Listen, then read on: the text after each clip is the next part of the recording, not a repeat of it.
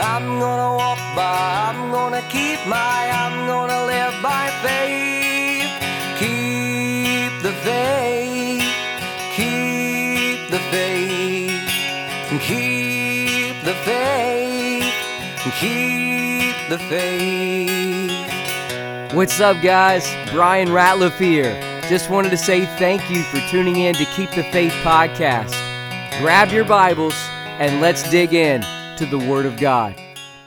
Philip Paul Bliss was born in 1838 in a log cabin in the state of Pennsylvania. When he was just 11 years old, he left his home to go work on farms and in lumber camps. But one day, God's sovereignty was overshadowing his life, and he was led to a revival service. And it was in that revival meeting that God would radically change his life. He heard in that moment the glorious news of the gospel how that Jesus died for sinners, how that Jesus rose again from the grave, and how this offer is to the world to come and repent and put their faith in Christ.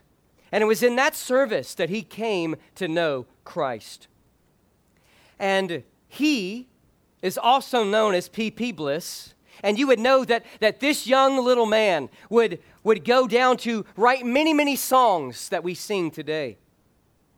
But he had a special, I believe, a special God given desire for music to arrange, to sing, to compose, and to write songs. Eventually, he became an itinerant music teacher. Not an itinerant evangelist, not an itinerant preacher, but he would go around for different cities teaching people how to play music and how to read music. Eventually, he came into contact with a man by the name of D.L. Moody, the great evangelist from the 1800s, and he encouraged him, because he had a gift of music, to go and become an evangelistic song leader. And so that's what he did for the rest of his life. Him and his wife were in the state of Pennsylvania. In fact, they resided in Rome. And they hopped on a train to go to Chicago to visit Moody and be involved in the church there.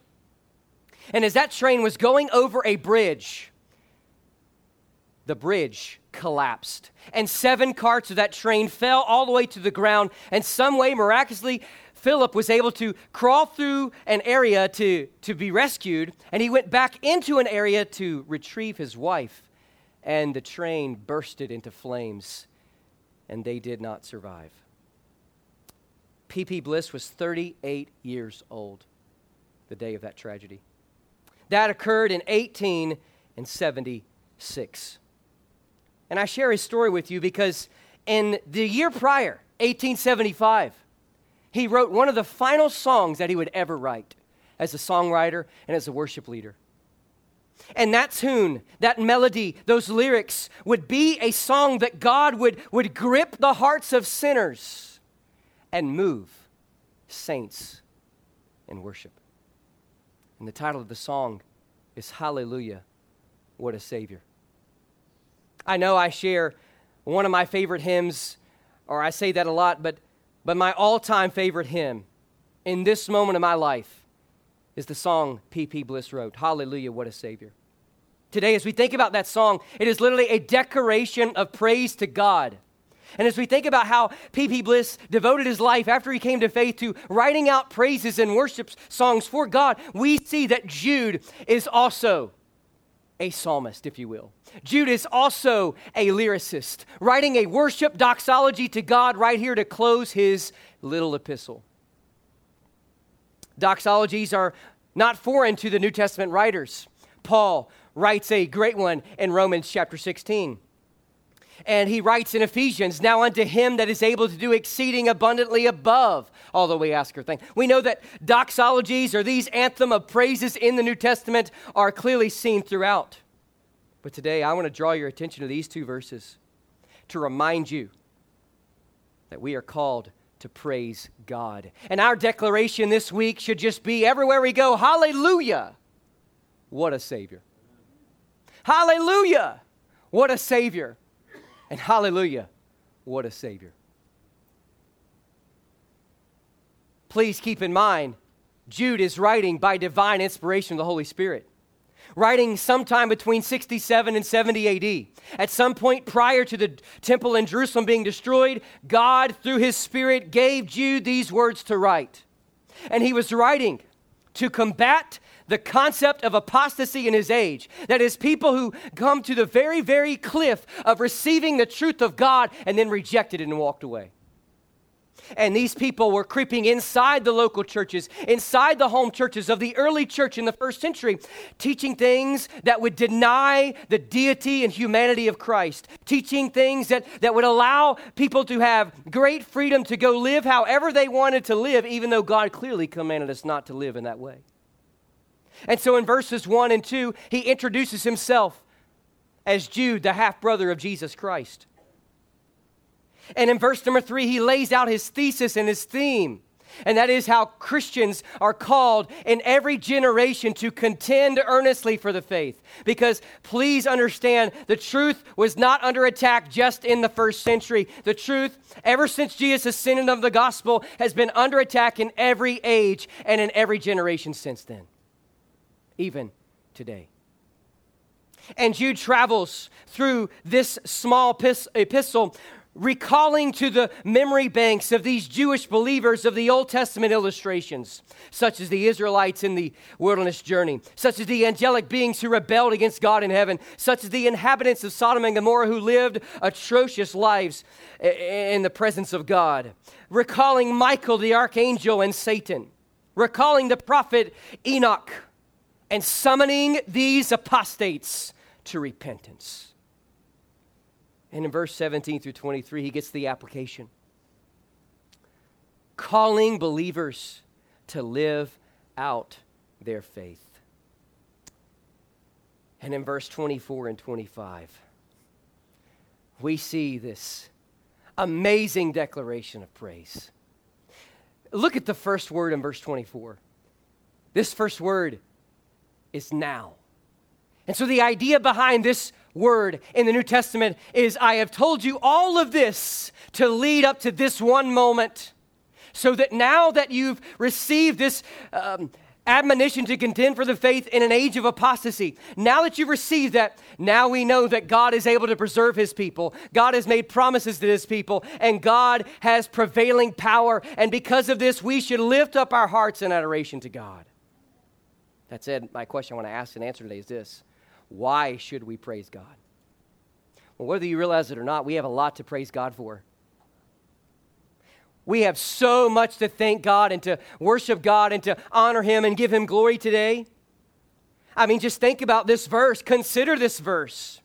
It speaks about how God is able to do all sorts of things that we're going to get into in just a few moments. But I have three reasons why we are called by God to worship and praise God today.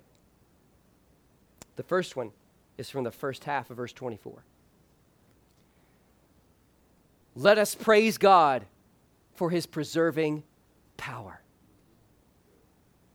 Let us praise God for his preserving power. Jude is writing in a time when people are walking away from the Christian faith, that is, from the core central doctrines of biblical Christianity. And here Jude is not only telling the believers to contend, but he's also saying that the God who saved you is able to seal you and able to secure you. He's able to preserve you no matter what storm comes into your life. God has the ability to preserve his people. We know that Jesus said, Heaven and earth shall pass away, but my words will not pass away. So, if God has the ability to keep his word from spoiling throughout every generation, once he declared it to the prophets and the preachers of old to write it down, we know that the same way, when God steps into our life and he begins to call us and when he saves us, we know that God is able to preserve us. God has preserving power. And because of that, we ought to praise him today. Consider this thought God preserves us by saving us. I want to draw your attention now. It says, Now unto him that is able. Would you say able? Abel. Say it again. Abel. This is not Cain and Abel here. This is not a person named Abel. This gives the idea, it comes from the word that we, a root word that we get our word dynamite from. And it's the idea that this is the ability power that God has. the power of ability. And it moves into the word keep. Would you say that word with me? Keep. One more time, please. Keep. This word keep a, has a few different meanings, but the first one I want to share with you, it gives the idea of, of soldiers guarding an area to save the area. And as we think about this concept of keeping us, God is able to also save us. Aren't you glad today that there was a moment in your life when you responded to the good news of the gospel? That when you heard the fact that Jesus died and he rose again, that you responded. Today, my friends, we know the Bible says, Whoever shall call upon the name of the Lord shall be saved. We know the Bible says, Believe on. In other words, to put your faith and trust Him. Believe on the Lord Jesus Christ, and thou shalt be saved. We know the Bible says that if you confess with your mouth that Jesus is Lord and believe in your heart that God is raising from the dead, it says, Thou shalt be saved. My friends, today, when we think about this concept of God stepping into our lives and regenerating us and saving us, this is all part of God preserving us.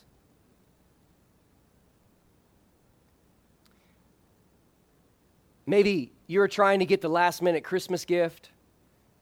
And I know it's not Thanksgiving yet, but probably Christmas is already on your mind. And you're thinking about what you're going to get your relative or your friend or whoever for, for Christmas or whatever. And I know you're probably going to hop on that cell phone or hop on that laptop and just go to Amazon.com. And you know what, what it is? Like, you get a package. And so think about salvation in this manner we're saved, God places us in the package of his family. But then this the second thought I want to share with you is God preserves us by sealing us. That's what this word keep goes on to mean. To not just to save us, but also to surround us and seal us. And so just as you would receive a package or you mail it, you take whatever it is you're going to put in that package. Then you take the, the big thing of tape and you tape that box sealed shut. And that's what God does for us. He seals us. Paul writes about this in Ephesians.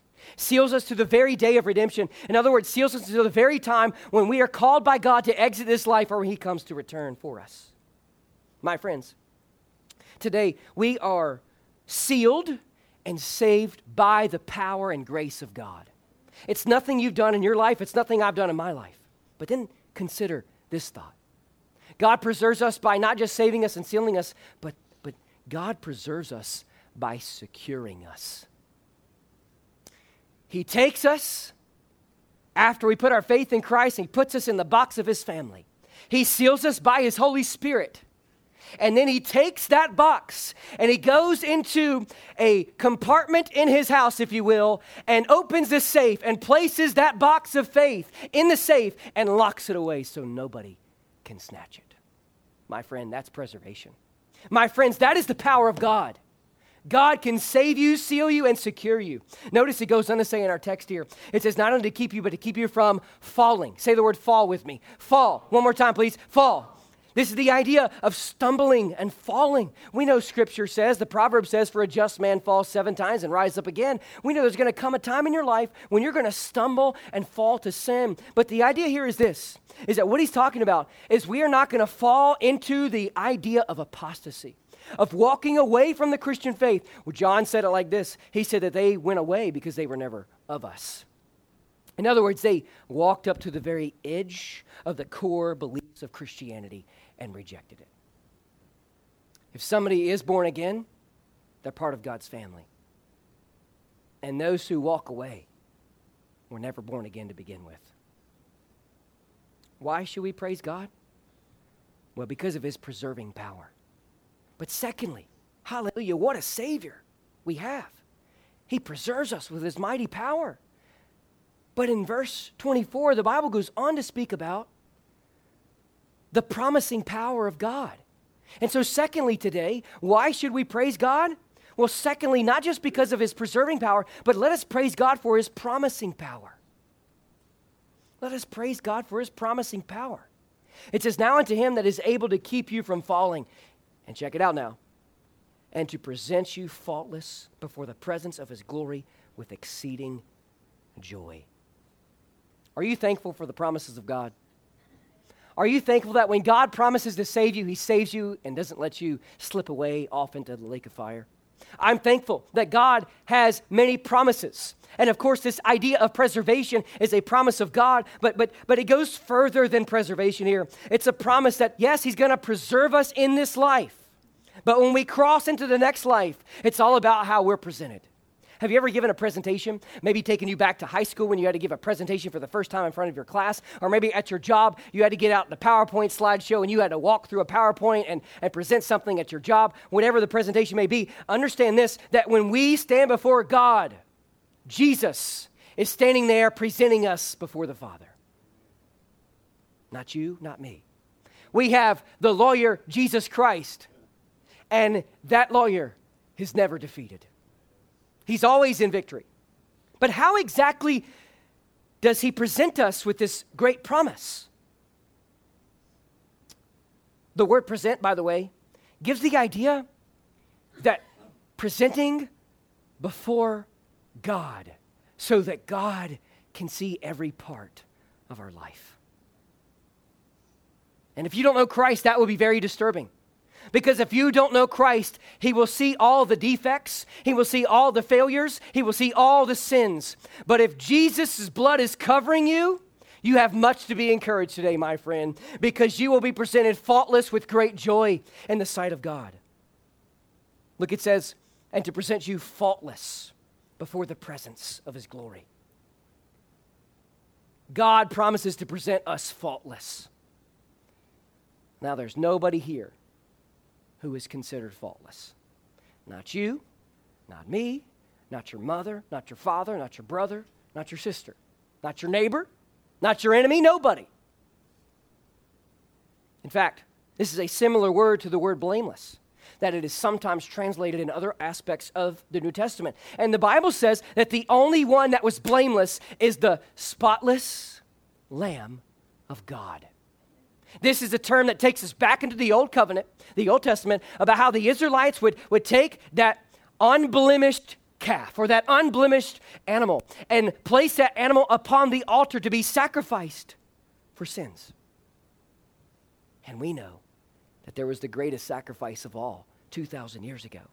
And Jesus became the faultless, blameless sinless Lamb of God, so that when we know Him as Savior, He can stand in our defense, presenting us as if we are faultless like Him. That's amazing. Hallelujah. What a Savior we have today. But then the verse goes on to talk about how He's going to present us faultless, that is, without blame. And listen, we have much to be blamed for, blamed for in our lives today. But it goes on to say, before the presence of his glory with exceeding joy. I love that phrase. It's not just with joy, but it's with exceeding joy. God promises to present us faultless, but then he also promises to present us with joyfulness. This is a two way street of joy. God is presenting, God the Son is going to present us before the Father with great joy because we're part of his family. We're his, in a sense, church, the people of God. That he redeemed us, that he called us, and he saved us. But then, the other part is that when we stand in that moment, we are going to be full of so much joy also. So much joy from the fact that the Lamb of God's blood is covering all of our sins. That time when, I, when we've lied, that time when we've looked upon with lust, that time that we might have stolen uh, something or, or time from our job, that time that we have said God's name in vain, that time that we have broken God's law, we will be reminded that it is history, the slate is clean, and we have great joy in God's presence. Hallelujah! What a Savior we serve today. As I reflect on verse 24, I also was reminded of the other doxologies of praise in the New Testament. And one of them is in Ephesians chapter 1. So if you would, I want to invite you to turn to Ephesians chapter 1 today. And if you've been coming to the adult Sunday school class up here in the auditorium, you know Brother Joel's been walking us through this book. And in Ephesians chapter 1, there's a, an amazing, beautiful anthem of praise that Paul, in a sense, begins this letter with. In verse 3, he speaks about blessed be God, uh, the, uh, blessed be God and Father of our Lord Jesus Christ, who's blessed with all spiritually blessings. But then I want to really draw your attention to verse number 6. It says, To the praise of the glory of his grace, wherein he has made us accepted in the beloved. In verses 4 and 5 is all concluded as well. All these verses lead up, verse 3, verse 4, verse 5, how we are part of His chosen church, that He has adopted us into His family, and all that we can lift up our hearts and praise God for His grace and accepting us into the beloved. So I, I thought about this as I was thinking about Jude's doxology here. God promises to present us with graciousness. God, now, hear me out when I say this. God is a liberal to a certain extent. From the standpoint that God is going to be very liberal in distributing his grace to people who know Christ. It's not like liberal in politics or liberal in theology. It's like liberal is like, I want to give my grace to anybody who accepts it.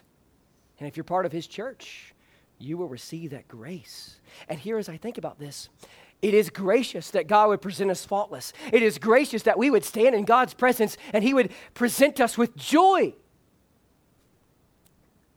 God is an amazing God. We can praise Him for His promising power. We can praise Him for His preserving power. Hallelujah! What a Savior we have today. But now let's look at the final verse of Jude's letter, verse 25. In verse 25, this verse says, To the only wise God, our Savior, be glory and majesty, dominion and power, both now and ever. Amen. Thirdly, today, of why we should praise God is simply this thought let us praise God for his prevailing power. Not just his preserving power, not just his promising power, but let's praise God for his prevailing power. I love verse 25. In fact, I love verse 24. And in fact, if you've ever done any reading from the book of Jude or reading other people, the most quoted passages in the book of Jude is verse 24 and 25. And if you've been to a church where they have a benediction at the very, very end of the service, they'll often quote this passage. It is the most quoted text from Jude's letter. And rightly so. But in verse 25, this anthem of praise is not directed to Allah. No, sir. This anthem of praise is not directed to Buddha or any of the false gods of Hinduism or Buddhism. This anthem of praise is directed to the only God, Jesus, the triune God made up of Father, Son, and Holy Spirit. This is the only God in the world. No matter what the LDS faith tries to tell you, you cannot become God in the afterlife. Only God is God. No other God has ever been created by the hands of God. Surely man has created different gods in his own mind, but those gods are not God. Only one God. And this God is all wise. This God is all powerful, and this God is all present. Here it says, to the only God, but not just the only God, but the only wise God. In other words, I think what, what Jude is literally saying subliminally, uh, subtly, is that all the other gods made by man are dumb. They can't speak. They're foolish. They are stupid, if you will. This God is the most intelligent God ever because he created man's intelligence.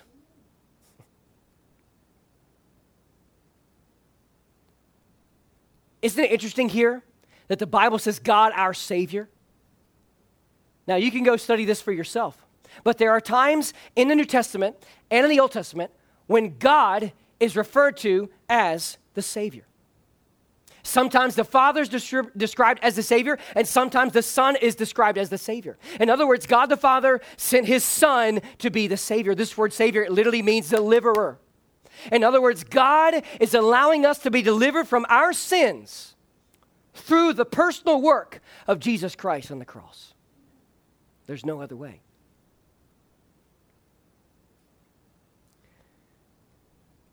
But then he ends this letter with four specific words of praise to God.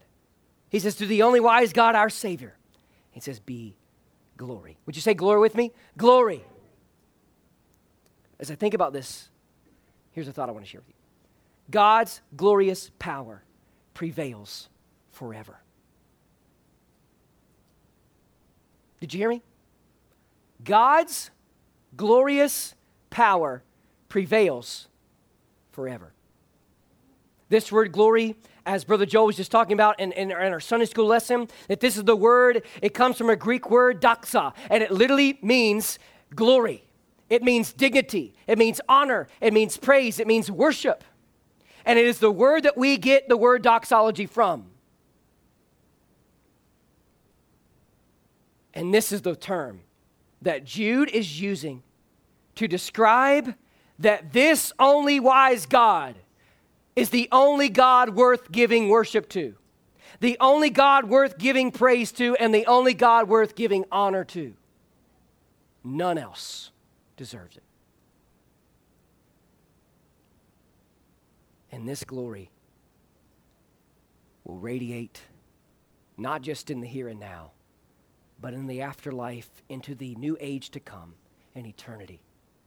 And we will see this glory from God on his throne in heaven shining forth through his celestial kingdom forever.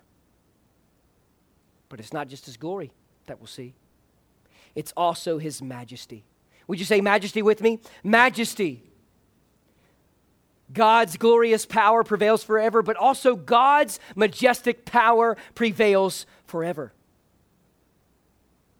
Majesty is a term that describes the greatness of God. How that He is divine, He is the great God, and nothing else compares. This word in the New Testament, it comes from the root word mega, and that is the word we get uh, megalodon from. It is the word we get things that are just very big and great and vast. And here, when it says majesty, this is the great God who is vast beyond all our human comprehension. So vast, so glorious, so majestic that any human being that comes into his presence cannot survive. Remember the Old Testament characters who march into the presence of God, quote, face to face, unquote? They could not see God in his full glory. And until we receive a new body, we will not see him that way either. This wise God deserves glory. This wise God deserves majesty. But then check this out. These next two words are very synonymous dominion and power. They are very similar, but at the same time, they're very different. But I want to combine them and share a, another thought with you. God's glorious power prevails forever, His majestic power prevails forever. But thirdly, under this, God's authoritative power prevails forever. The word dominion gives the idea of power and strength. This God is omnipotent. This God is full of great power. Nobody compares. He is full of great might. When we think of these different figures in the, in the ancient world that had vast um, dominions of their kingdom, God's kingdom has no end. Praise God for that. But then this word power, it gives the idea of superhuman power. It gives the idea of jurisdiction power. It gives the idea of potentate power and power of authority. As we think about the word dominion, as we think about the word power, it is the concept that God is the sovereign, all powerful ruler over the universe and is free to act out his will any way he pleases. God's authoritative power prevails forever. Jude is writing these believers finally with some encouragement after all that they've heard.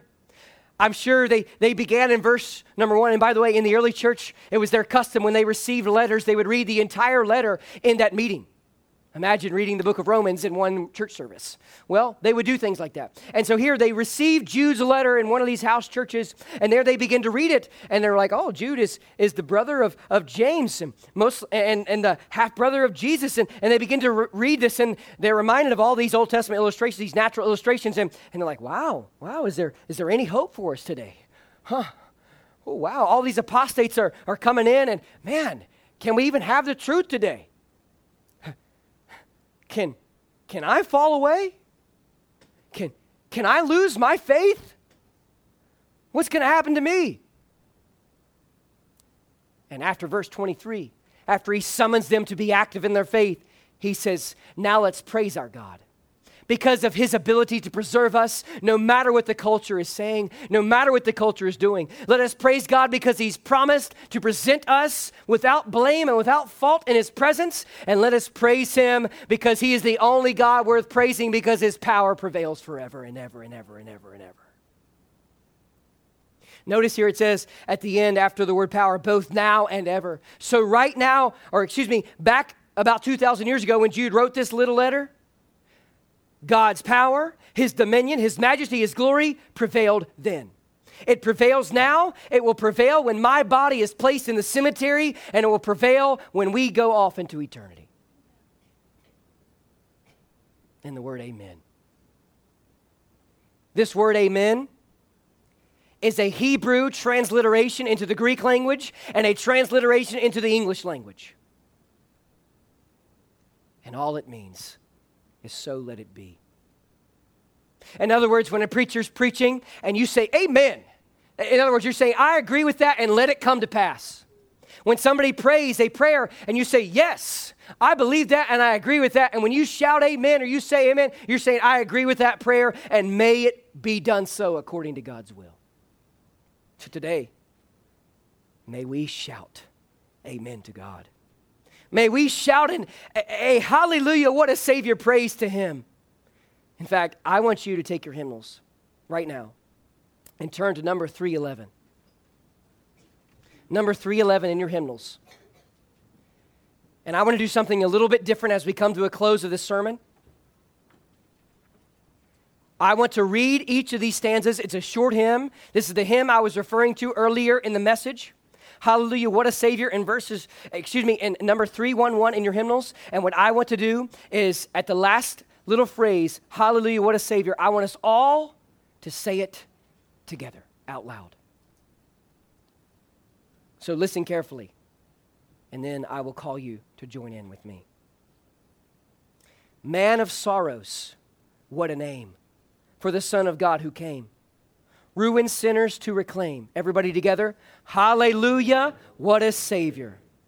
Bearing shame and scoffing rude, in my place condemned he stood. Sealed my pardon with his blood. Hallelujah, what a Savior. Guilty, vile, and helpless we, spotless Lamb of God was he. Full atonement can it be. Hallelujah, what a Savior. Lifted up was he to die it is finished was his cry. Now in heaven exalted high, hallelujah, what a Savior. When he comes, our glorious King, all his ransom home to bring, then anew this song we'll sing, hallelujah, what a Savior. And all the God's people said, Amen. What's up, guys? Brian here again. Just wanted to say thanks again for tuning in to today's episode. You can check out this full message at PastorBrianRatliff.com or Apple Podcasts or Spotify Podcasts. Keep the Faith is a ministry of Clearbrook Baptist Church in Roanoke, Virginia. If you're free one Sunday or Wednesday, we'd love for you to join us for worship. Until next time, God bless. I'm gonna walk by, I'm gonna keep my, I'm gonna live by faith. I'm gonna walk by, I'm gonna keep my, I'm gonna live by faith. Keep the faith, keep the faith, keep the faith, keep the faith.